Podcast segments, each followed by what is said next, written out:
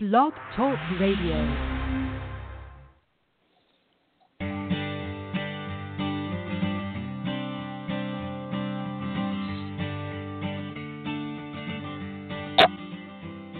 Hi, and welcome to the Art of Film Funding. I'm your co host, Claire Papan, along with Carole Dean, author of the best selling book, The Art of Film Funding. Carole is also the founder and president of From the Heart Productions and the host of this show. Stephen Follows is a writer, producer, and storytelling consultant. His work has been featured in outlets such as the New York Times, Times Telegraph, and Guardian, and he's taught at institutions such as the National Film and Television School, Met Film School, NYU, and Filmbase. His website, stephenfollows.com, features a variety of filmmaking resources, including a crowdfunding inspiration tool. His production company and leading online video agency is named Cat Snake, and that would be at catsnake.com, located in Somerset House. His new book, how to Crowdfund Your Film is available on Amazon.com. And Carole, I understand you are a very big fan of Stephen's work. Yes, Claire, his blogs and mostly his statistical articles. These articles are major contributions to the film industry. So thank you for joining us, Stephen. It's my pleasure. Thank you for having me.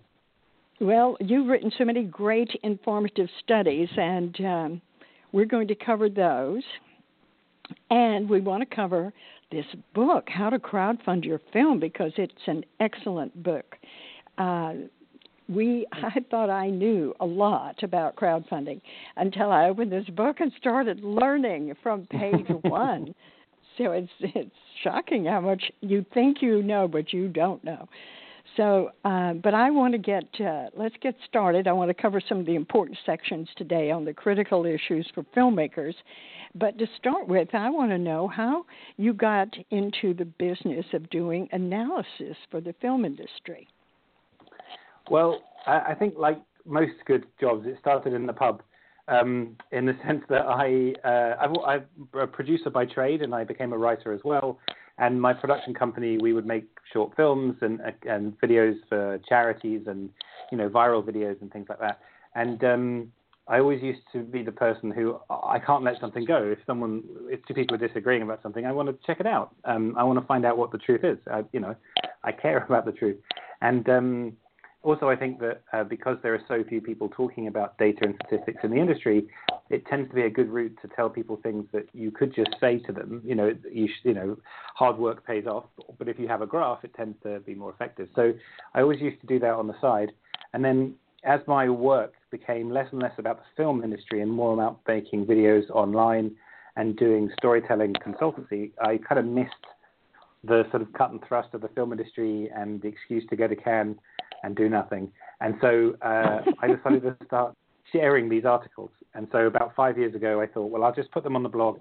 And I, I didn't really think anyone would read them. Um, well, not many people. I just, it was kind of an excuse so that I could write them, and I wanted to do it anyway. So that happened, and then I started doing it regularly once a week, and it just got, I got into a routine, and it's a lovely um, outlet. You know, it, it, gives me all sorts of things. It's fun. Um, it's nice to look at something investigate something afresh. And sometimes I find evidence of something I believed. Sometimes what I believed was wrong. And ultimately, it's so nice to see um, that the things I find can be used by people of all levels in the industry. You know, it's, there's it's free. Everyone can use it. You don't have to go to a three-year film school. You don't have to pay a consultant. and I can't use most of this stuff, and partly because I don't work enough in the industry, but also even if I did, I'd only work within one genre or area of the industry. And um, I get emails from people saying, "Oh, that was so useful for our business plan," or "We've changed what we were doing because of this." And and obviously, crowdfunding being a great. I'm not crowdfunding anything right now, but I love the idea that the research I do can help other people who are at that critical point in their career, and it could really help them. So um, yeah, I get a lot out of it. I really, really enjoy it. Well, you've written so many great informative studies. What statistic have you uncovered that you find the most surprising?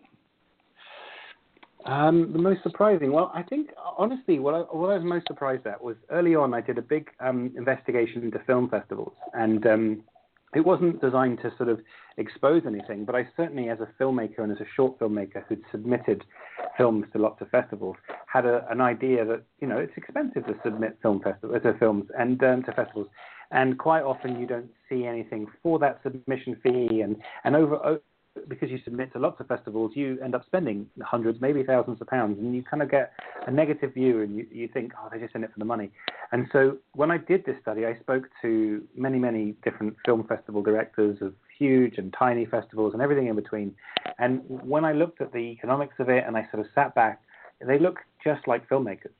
You know, they're, they're exactly the same as us. Sure, there are some really big ones that you could say is more like Hollywood or the studio system where they're more like political machines than they are just for cinephiles.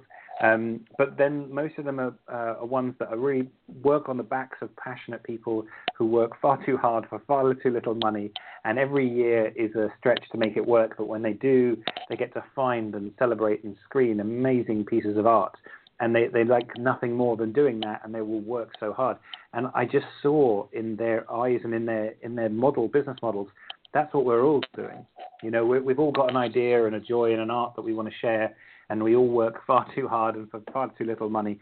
But ultimately that's what we've chosen. And i, I kind of uh, it's so funny because you I didn't think of them as any kind of festivals as any kind of enemy, but I certainly saw them as uh, and I was antagonistic perhaps, and maybe um, the way we may see lawyers or accountants.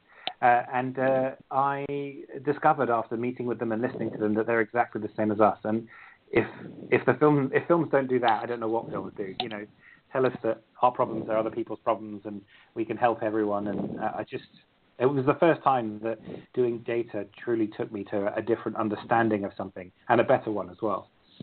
Oh my goodness, that is so good to hear because I haven't met too many people that run festivals, but the few I have met, I have found the same thing you just reported that it, they were overworked and underpaid, and they loved it, and it was a gift to uh, to back to the industry in their mind. This is good. Well, yeah. what was the most depressing thing you found, Stephen? Well, it's funny you should say that. My um, my wife uh, is a director, and she and I, she joined me one year to Cannes, and um, because my my photo is not all over my site because it's not really about me. People didn't really when they meet me in a party or whatever, they don't really realize it's me for a little bit. So I was chatting with her and this filmmaker we bumped into, and, and after a few minutes, he said, "Oh, you're that Stephen Follows," and I said, "Yes," and he said, "Oh, I read your stuff. It's it's really depressing."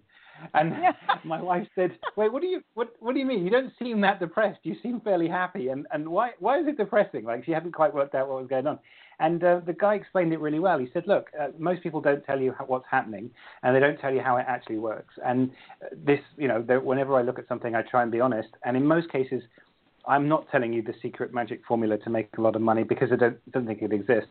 But what I am doing is sort of grounding people in the reality of how hard something will be or how few films make it through to the final hurdle that they're dreaming of. And I, I hope I do it with kindness and I hope I do it in the pursuit of helping people uh, make it more likely to reach their vision. Um, but yeah, so there, there, I mean, there are things like um, the number of people who make a second film in the UK after having written, produced, or directed one film. It's only about one out of five that make a second oh. film. Um, oh my gosh! Initially, that sounds terrible, but let me let me at least try and, and change your mind as to how you should view that. Uh, I would say that um, that says that many people are making films, and many people, you know, the barriers to entry are far lower than they used to. I'd say that there are many people who are making a, a, directing or producing a film or even writing a film because they want to star in it or because they want to do you know one of the other jobs. And so the fact that they don't make a second one in the, the role they didn't want to do just shows that they did manage to attract a, another producer or someone so they didn't have to produce it. Um, and also making a film is staggeringly hard and it's an impressive endeavor and to make it a good film is even harder. And maybe some people do it and say i'm glad i did that. That was great. But that's not something I want to go and do again. And they go and work in television or in somewhere else where they can actually get paid. Um, and so, right. you know, the, the, the one in five that make the second film are the tenacious ones, the ones that are, are probably going to go and make far more after that. So every depressing stat has the reverse side of it, you know, the reverse viewpoint. Right. This is incredible. Well, what made you decide to focus on crowdfunding? Where where did you come up with that decision? Well, I mean, what I study is a mix of how easy something is to, to get the data and also how, how rarely it's studied by other people. And there are other people that were studying crowdfunding, but no one had done what I would want to do, which is gather all the data they could uh, about film and then answer questions to filmmakers rather than making general comments about all of crowdfunding. Um, film is quite a big part of the crowdfunding universe, but it's not the only one. And if you've invented a new 3D printer, your experience with crowdfunding will be very, very different. So, so I felt that there was a need. And then once I gathered the data, I, I realized how much uh, learning there was in it. And I ended up making it three or four blog posts, uh, which is quite a lot for me. I tend to put things out in one.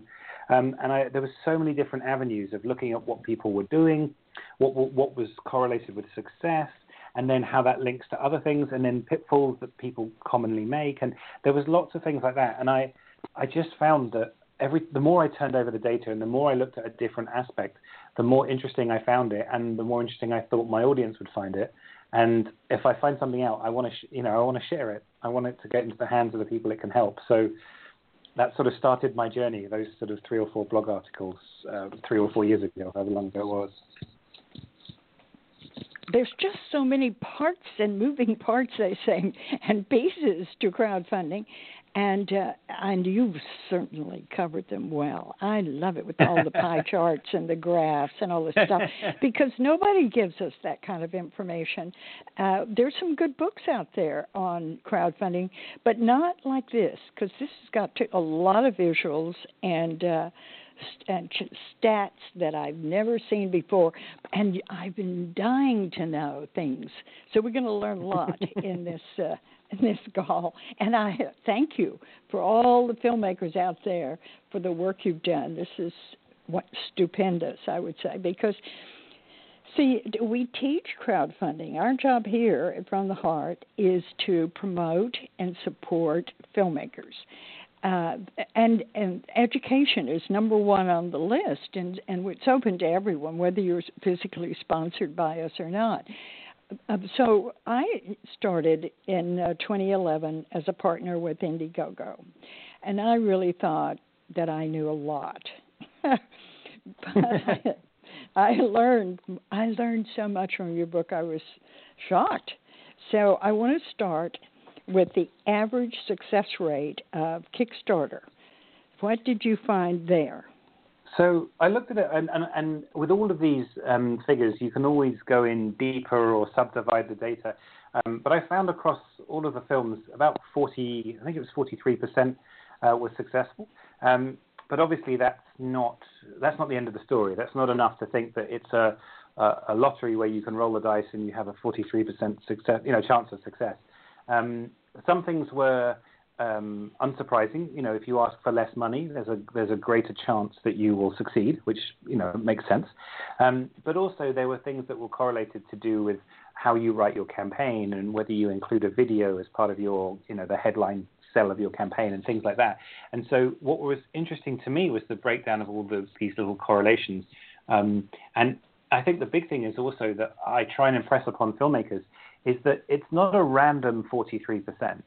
You know, it's not a four out of 10 chance. It's that those 43%, some may be lucky, but the vast majority of them have done their research and they're asking for the right amount of money and they've put work into it and they've probably done a lot of planning, which is sure something I'm sure we'll pick up later on in this in this interview.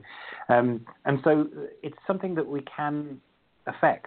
Um, but one thing I would say is that um, your experience is, is very, very typical to other people in the sense that there, I can't think of almost anything else that uh, in the filmmaking process that is this critical that we as filmmakers would learn on the go for the first time we've ever done it would be on the project where we need it to work.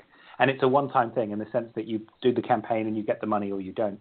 When we use a new camera, we might shoot test material beforehand. We'll review the rushes, we have a chance to iterate you know, can you imagine if you were shooting on 35 mil for the first time ever, and you said, "Oh, I, I don't understand why it doesn't come out," and it's because it, we feel like we all. I mean, I'm exactly the same. We all feel like we should know crowdfunding, but actually, it's a whole.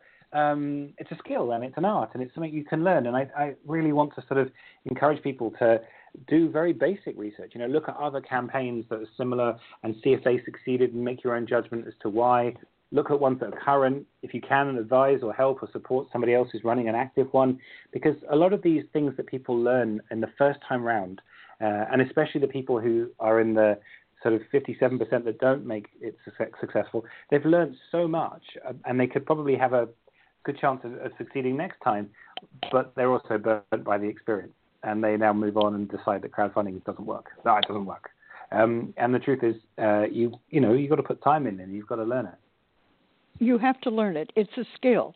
It's an art. Those are that's what you said, and that is so true. I say it's a different animal. You've never done this before.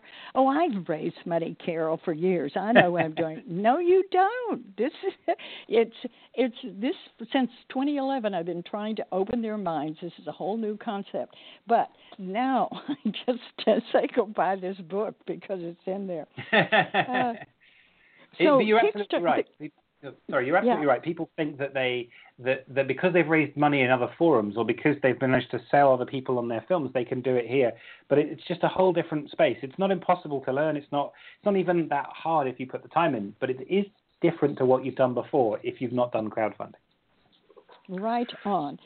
Um, okay, so now if, if, Indiegogo falls in that 43% uh, range. You said that's where you got that number. Yeah, well, that was Kickstarter. I mean, Indiegogo, uh, they were a bit more cagey um, about, and, and I, it's harder for me to get the data, so I don't have an easy answer for Indiegogo. When, when I spoke to uh, their head of creative at the time, he said that the success rate for film projects is around 30%, which is lower, but again, I, I, do want to say that it, that doesn't mean that you have a great, greater chance on Kickstarter.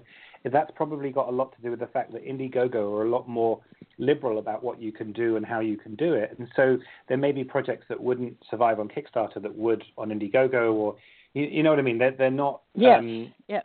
It, it makes a difference what platform you're on, and platforms attract different types of filmmakers who put in different amounts of effort. So I, I don't think there is a good platform or a bad platform. Well, agreed.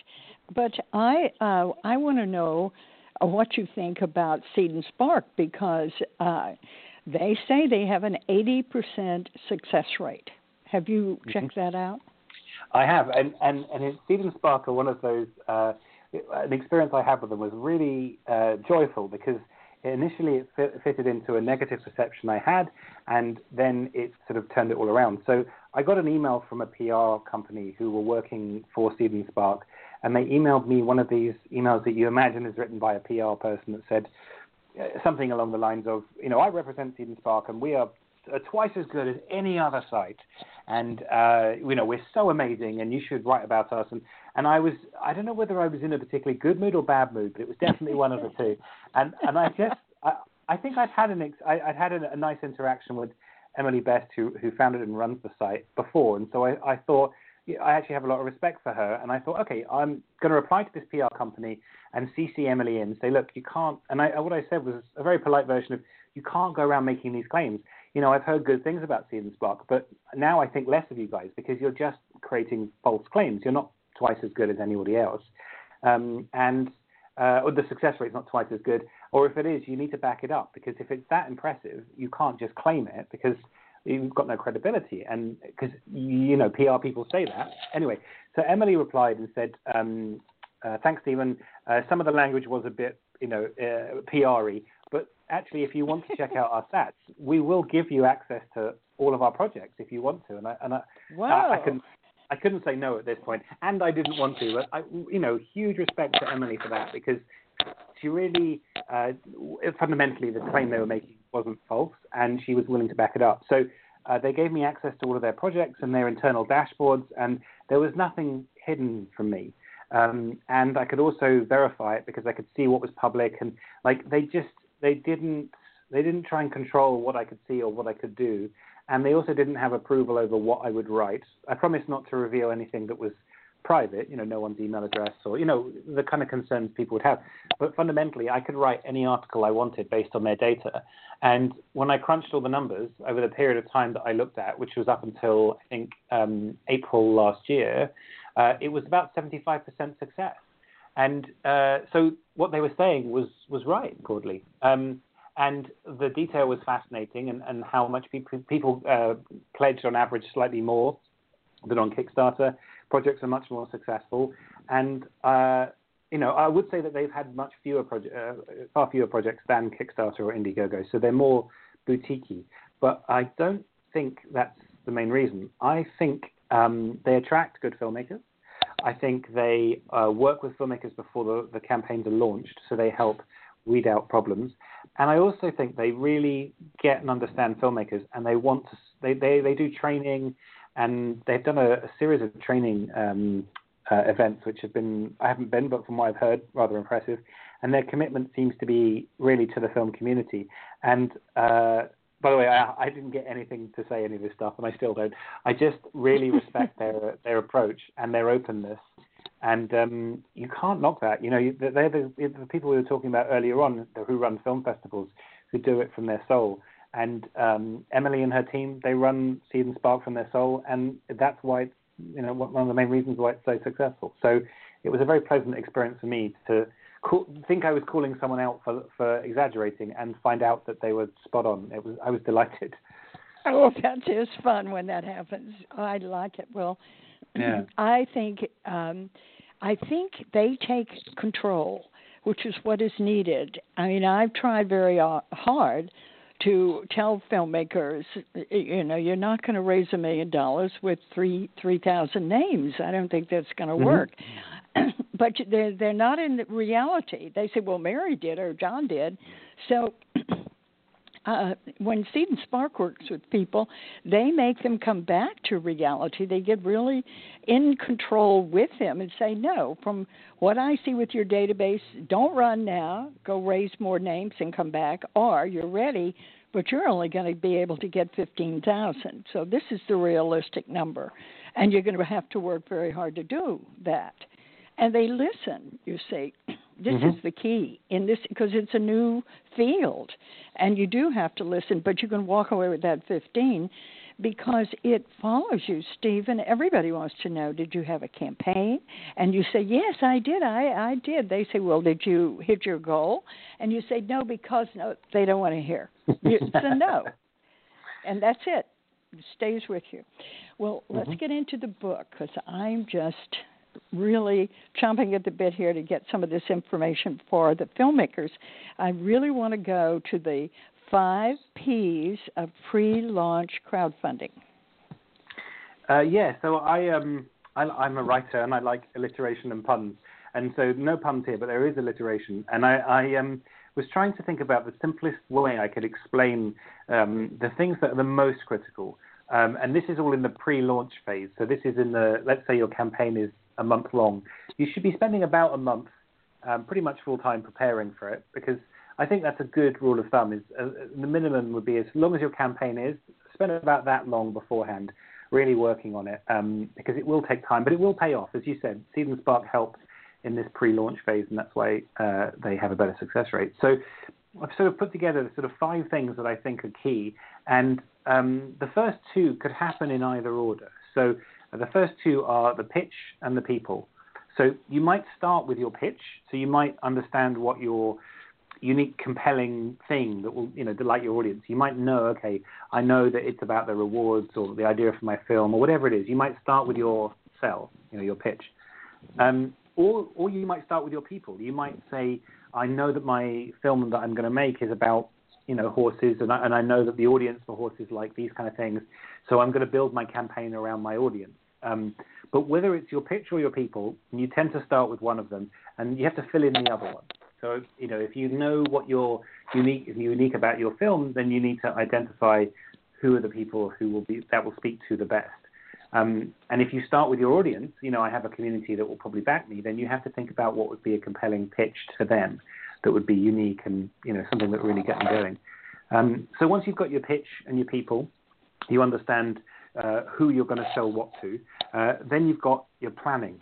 uh, and you do as much research as possible.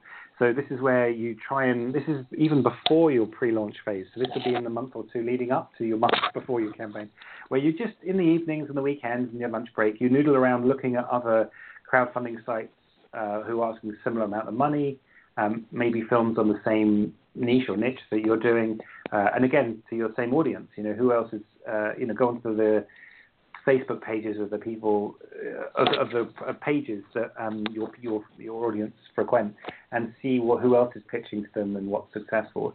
Um, so once you've done that sort of plan, then you've got process.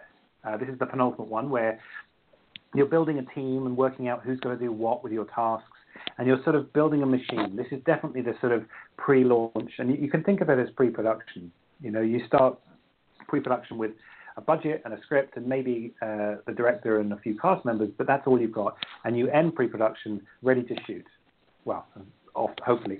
Um, and that's the same here. You start with your how much you need to raise, and you start with your uh, idea for your film, and then you end this month long or however long it is this process by knowing uh, you've got a load of people. Some will help you very directly, some that will be more tangential, but they all know what they're doing and they're all primed. Um, and then finally, the last P is promote. And I think this is something that's quite tricky for filmmakers.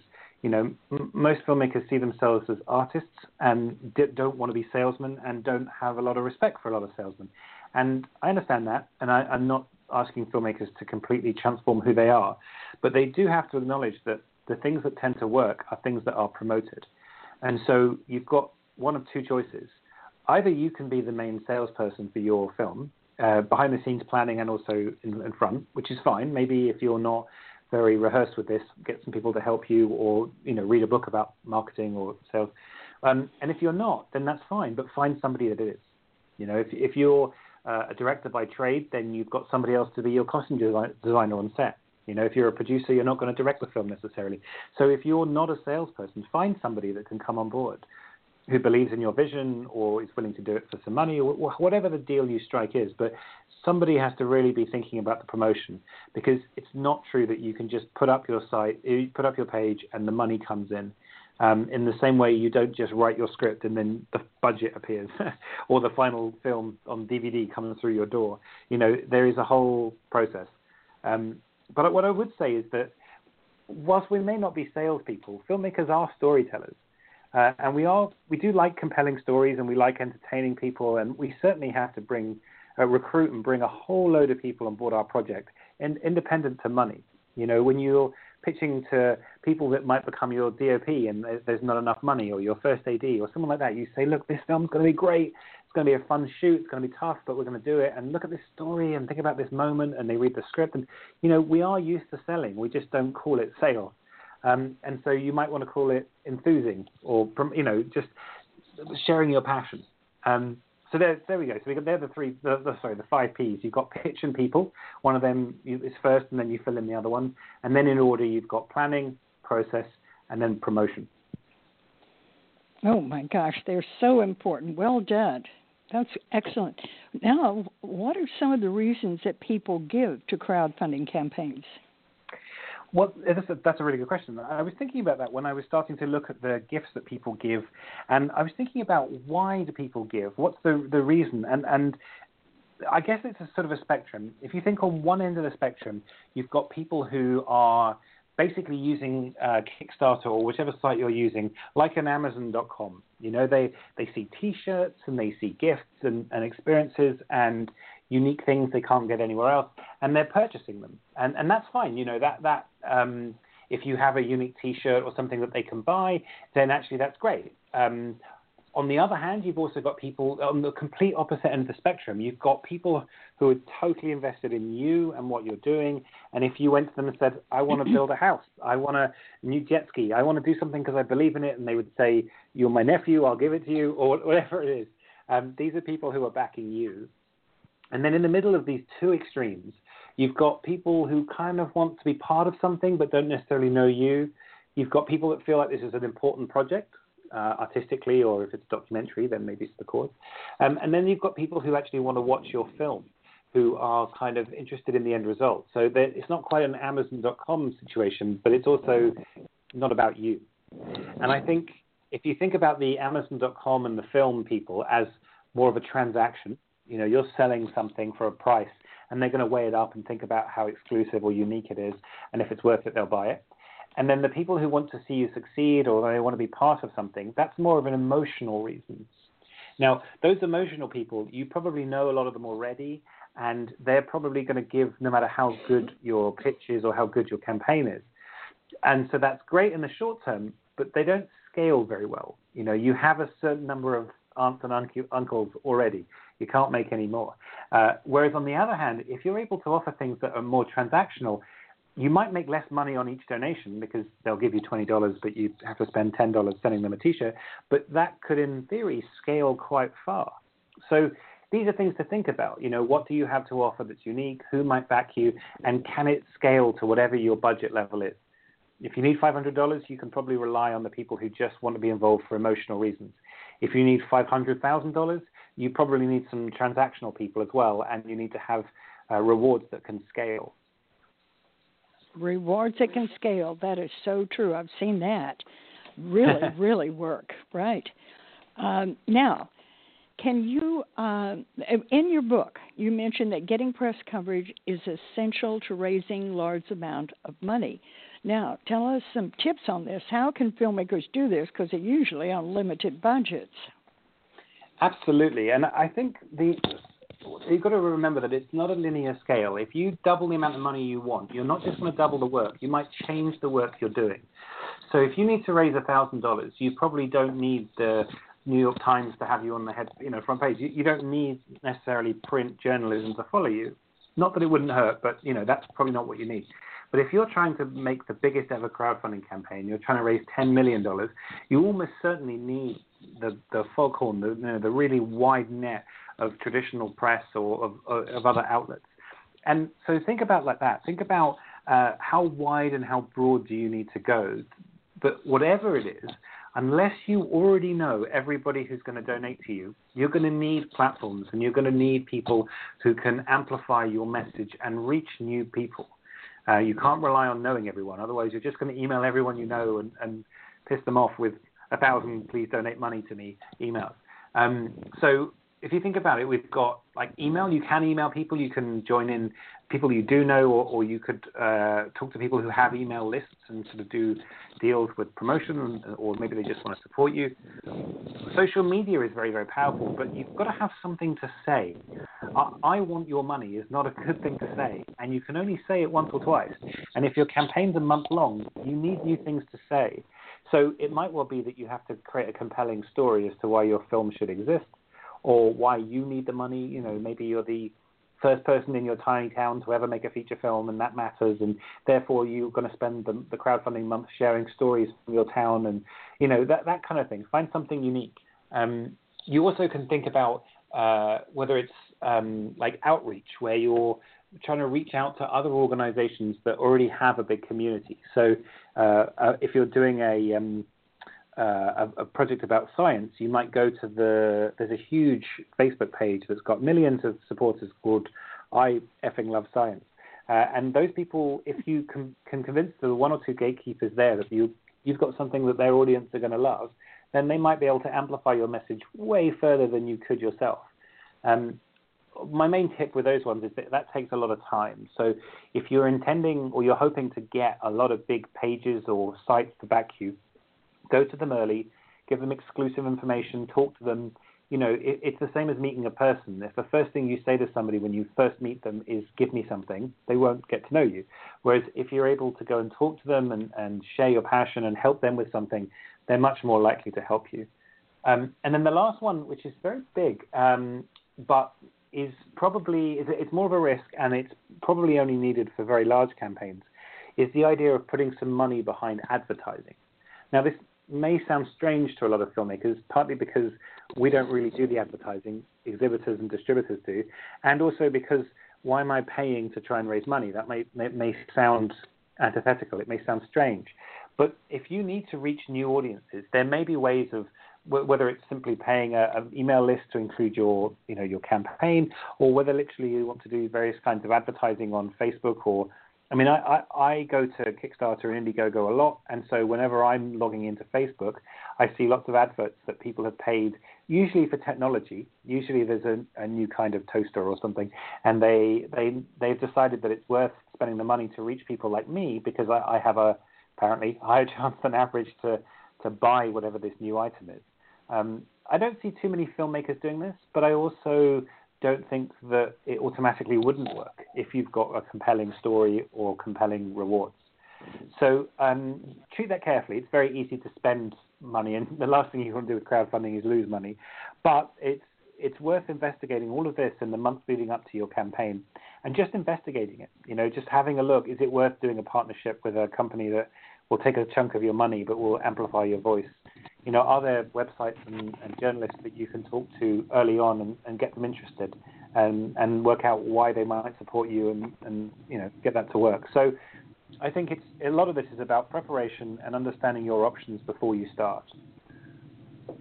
Absolutely. And um, a lot of times there are local uh, places, you know, that uh, local newspapers that will grab an ad and run it for a filmmaker. You've got to go in as a filmmaker, and uh, because people, we all love filmmakers.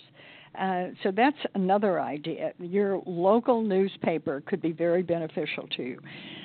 Uh, well, what I want to know next is uh, what did you find is the best length for a campaign? How many days?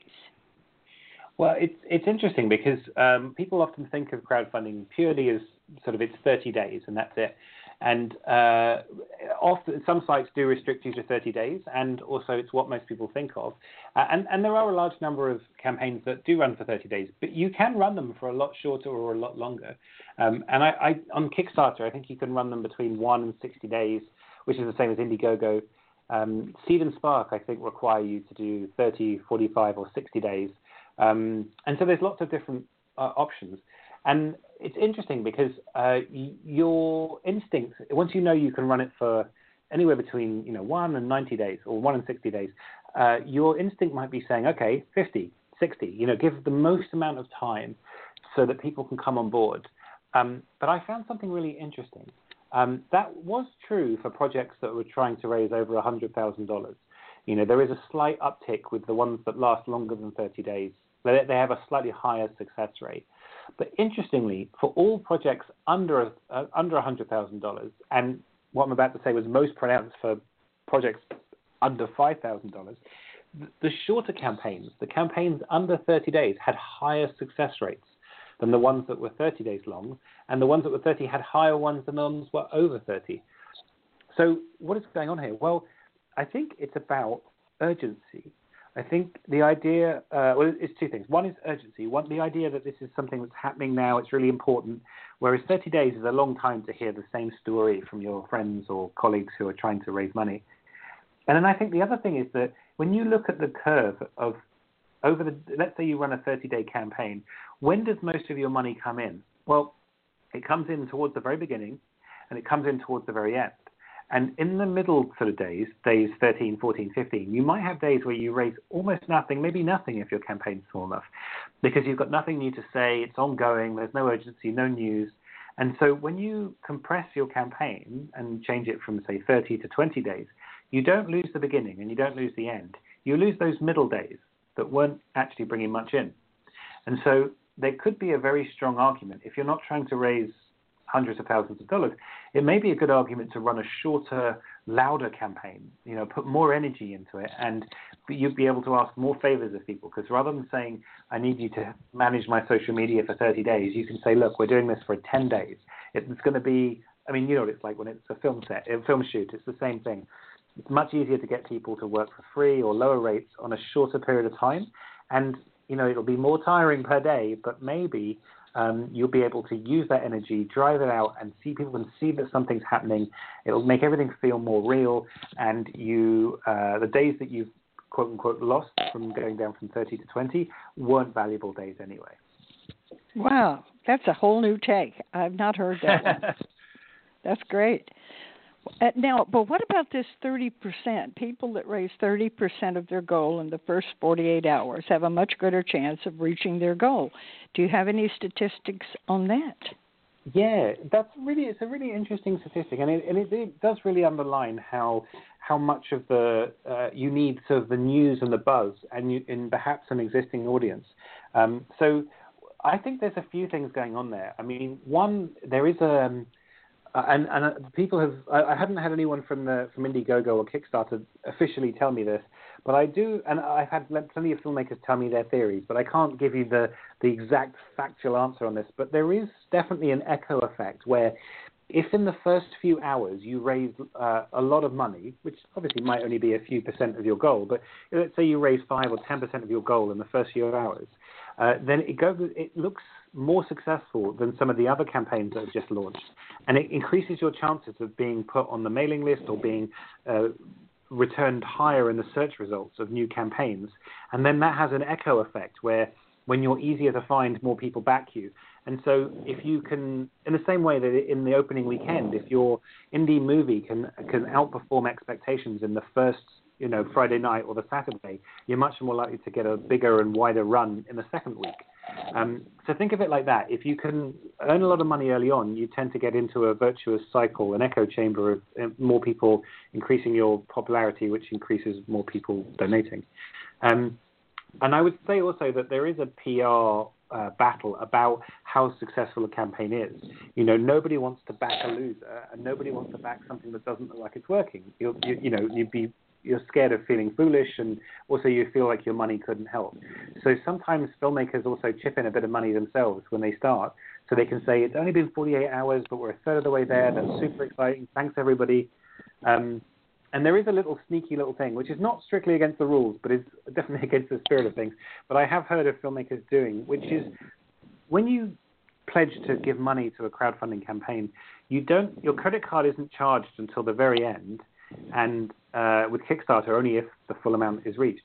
Which means that if you say I'm going to give you thousand uh, dollars at the beginning of the campaign, it, nothing happens until the end of the campaign. So filmmakers who are trying to raise, let's say, ten thousand dollars, they might chip in two thousand dollars on their own card at the very beginning because nothing actually leaves their their card.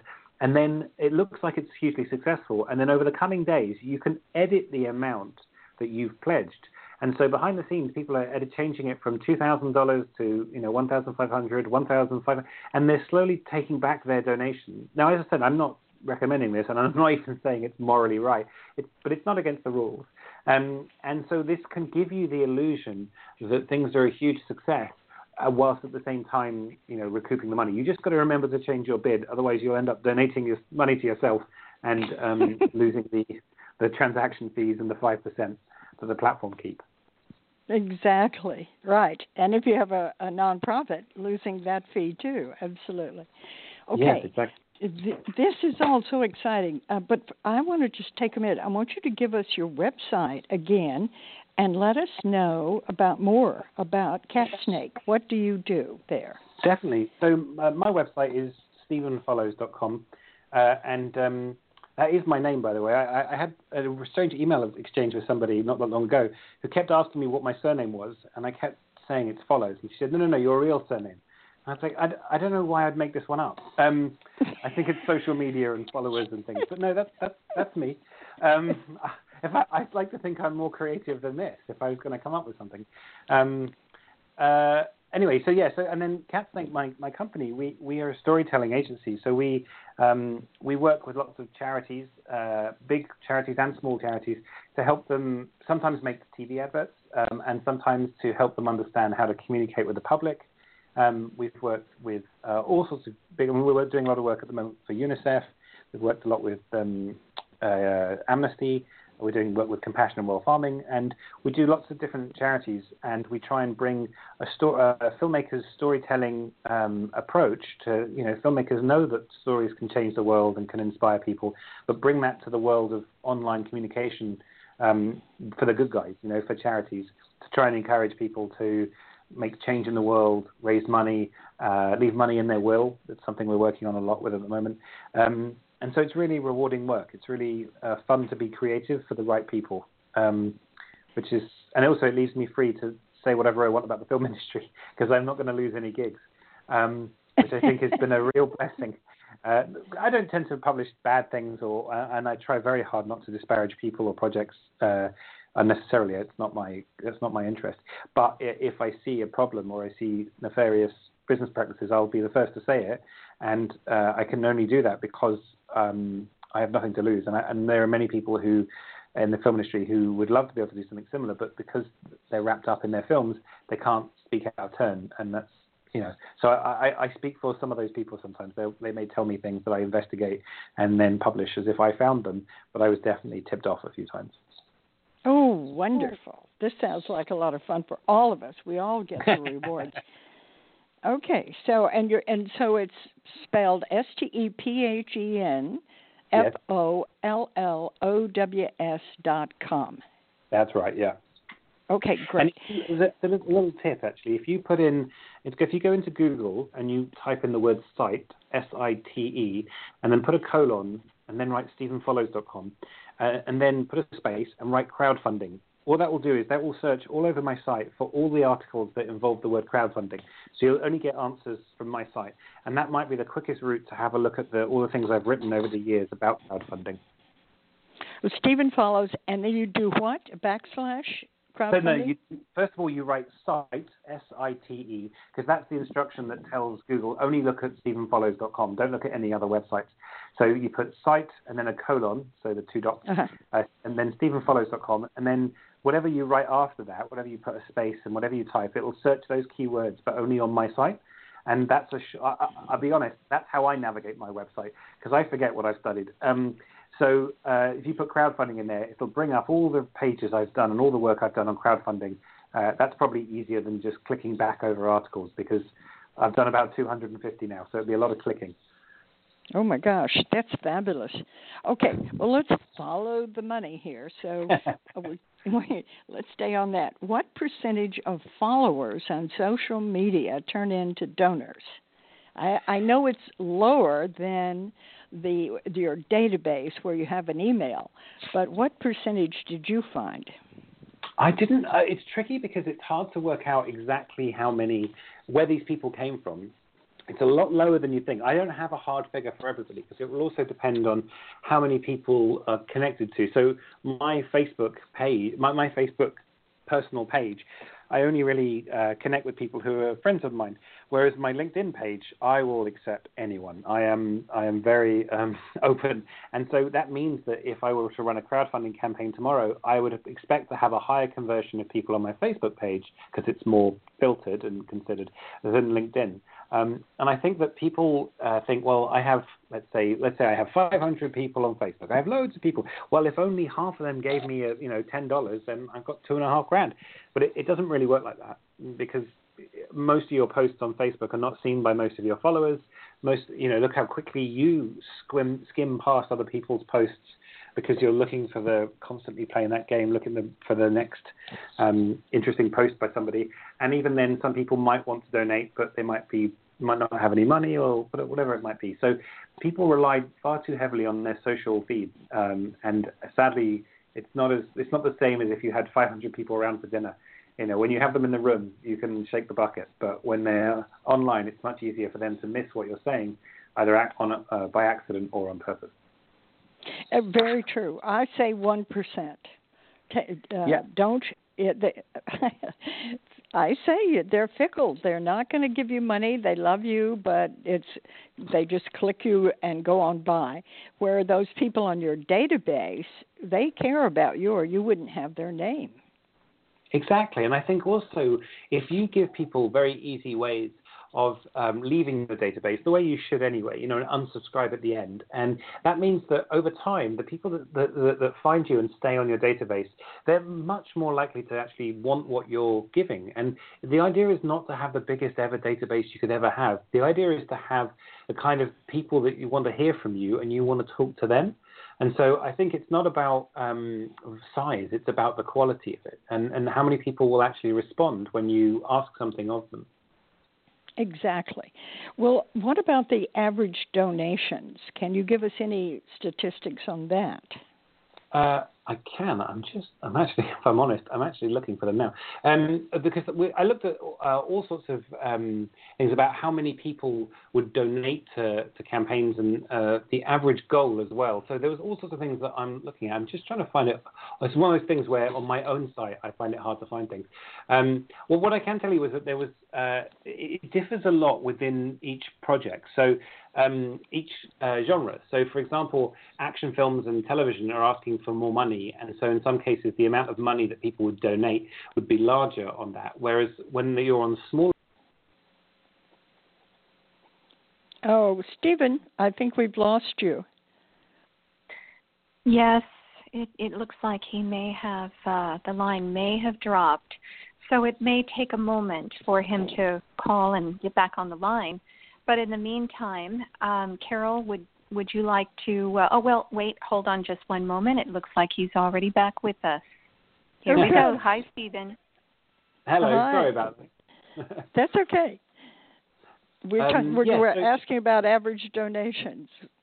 Yeah, so it, it depends on it's different for each of the different uh, uh, campaigns, and and I, one of the things I found was that uh, some campaigns you think, well, why have they got thousands, you know hundreds and hundreds of dollars from a small number of people, and other ones would have very very small donations from a large number of people, and in that regard, there isn't really an average that you can say. You know, even on things like Seed and Spark, which had quite high donations, in some months the average pledge was around two hundred and fifty dollars. So that's the average. So some must be a lot higher than that.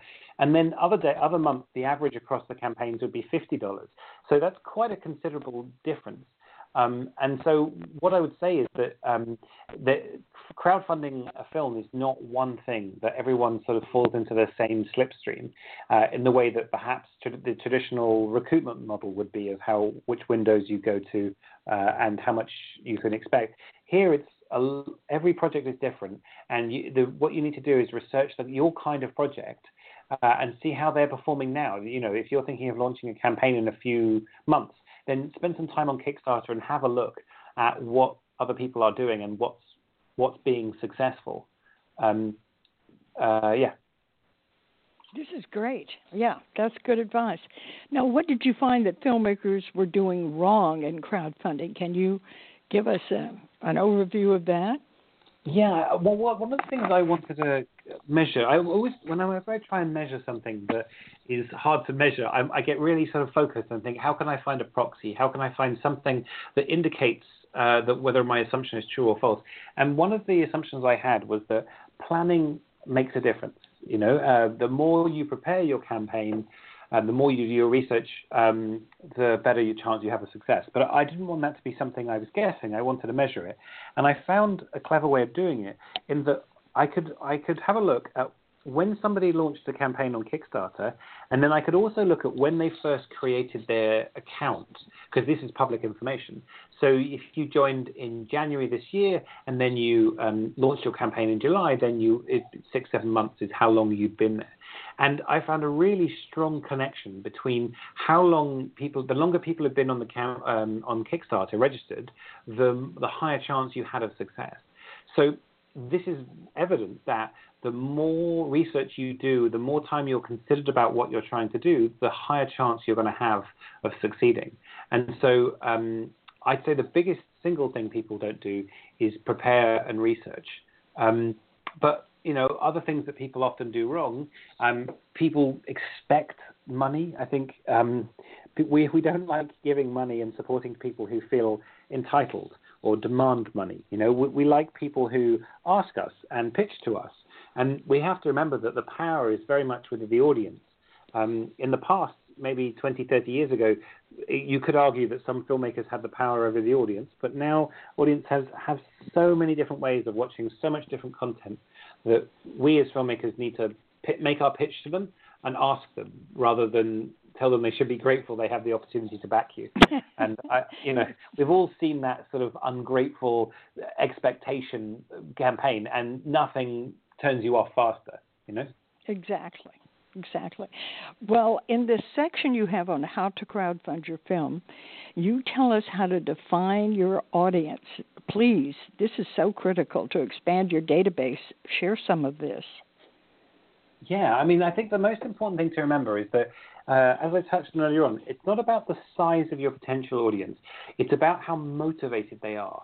Because um, you don't need like a million people to hit like or or come watch your video, your crowdfunding video, and say, "Oh, I like that person." That if that's all they do, they're no use to you.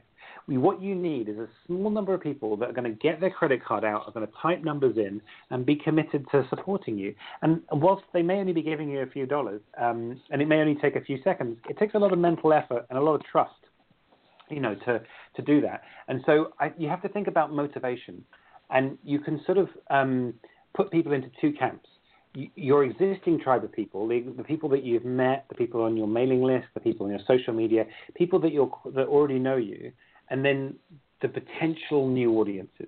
These are people that you don't know now, but might be interested in what you're selling or what you're promoting. Um, so I think the, the, the tribe that you already know, they're going to be quite reliable. Um, maybe not hugely, they're going to be more reliable than the new audience. So you still might not convert as many people as you think, but you're going to have a higher success rate. So those people you might want to spend more time being a bit more personal. You know, spending a bit of time to email some people that you think uh, have the ability to donate money and uh, might be open to it.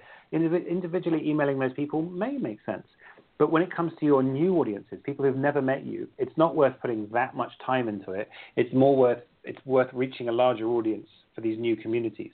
Um, and there are some really good tools that are available to everyone sort of understand more about who your potential people could be and how, how many of them there could be. So if you go into um, facebook.com and you put slash ads, ADS, um, that's the, you begin the process of being able to buy an advert on Facebook, and anyone can buy an advert on Facebook.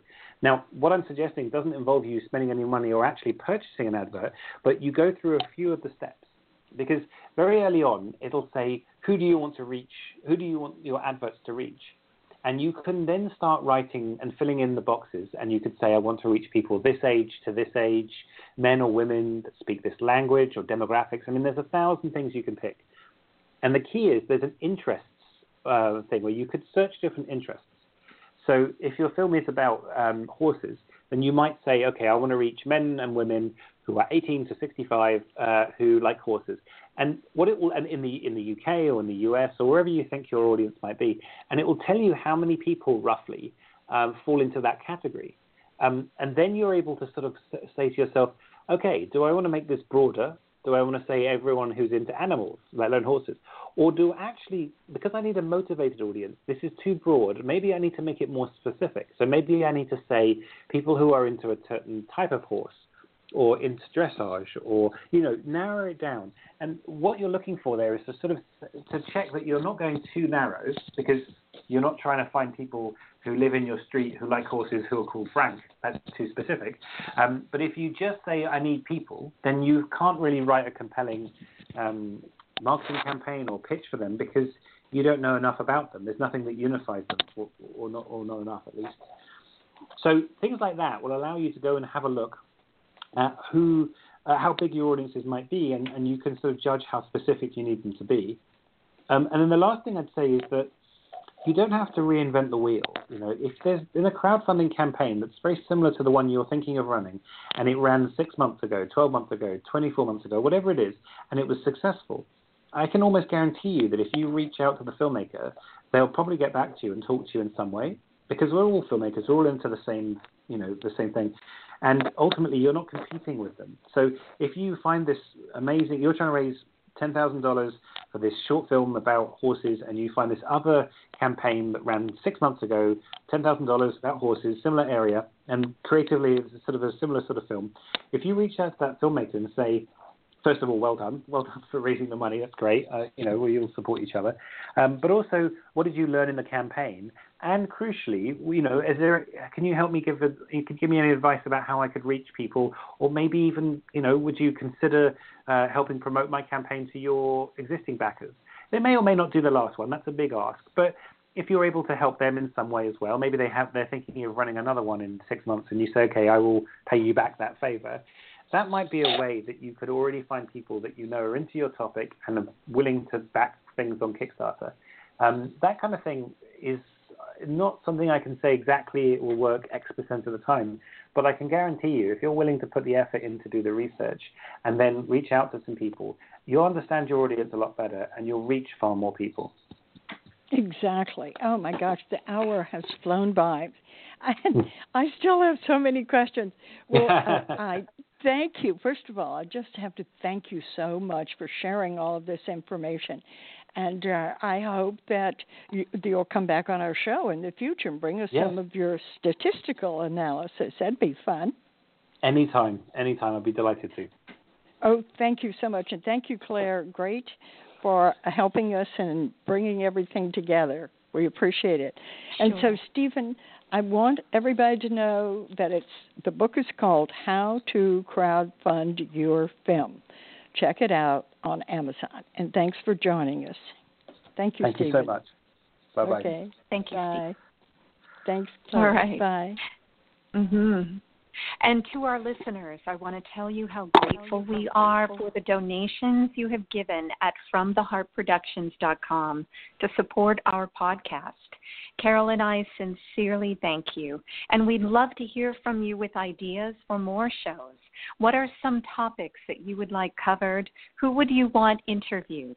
And who are your who are you interested in for films that you would like to hear some discussions on? We are always open to your feedback, so just let us know. And please join us next week for the Art of Film Funding podcast. Now, in its second edition, Carole Dean's popular book, The Art of Film Funding, has 12 new chapters to cover all areas of film financing and how to avoid expensive pitfalls. Learn how to start with an idea and end with a trailer, how to make an ask for money, create your story structure and your trailer, legal advice, fair use, successful crowdfunding, how to ask for music rights, and what insurance you can't shoot without. Available on Amazon under Carole Dean and at FromTheHeartProductions.com. I want to remind our listeners that David Raiklin is a brilliant and talented award winning musician who scores films and can compose music for a trio or for a full orchestra. David is a very good friend to the independent filmmaker and comes highly recommended by From the Heart Productions. If you need music to help tell your story, please contact him at davidraiklin.com. That's David, R A I K L E N dot com.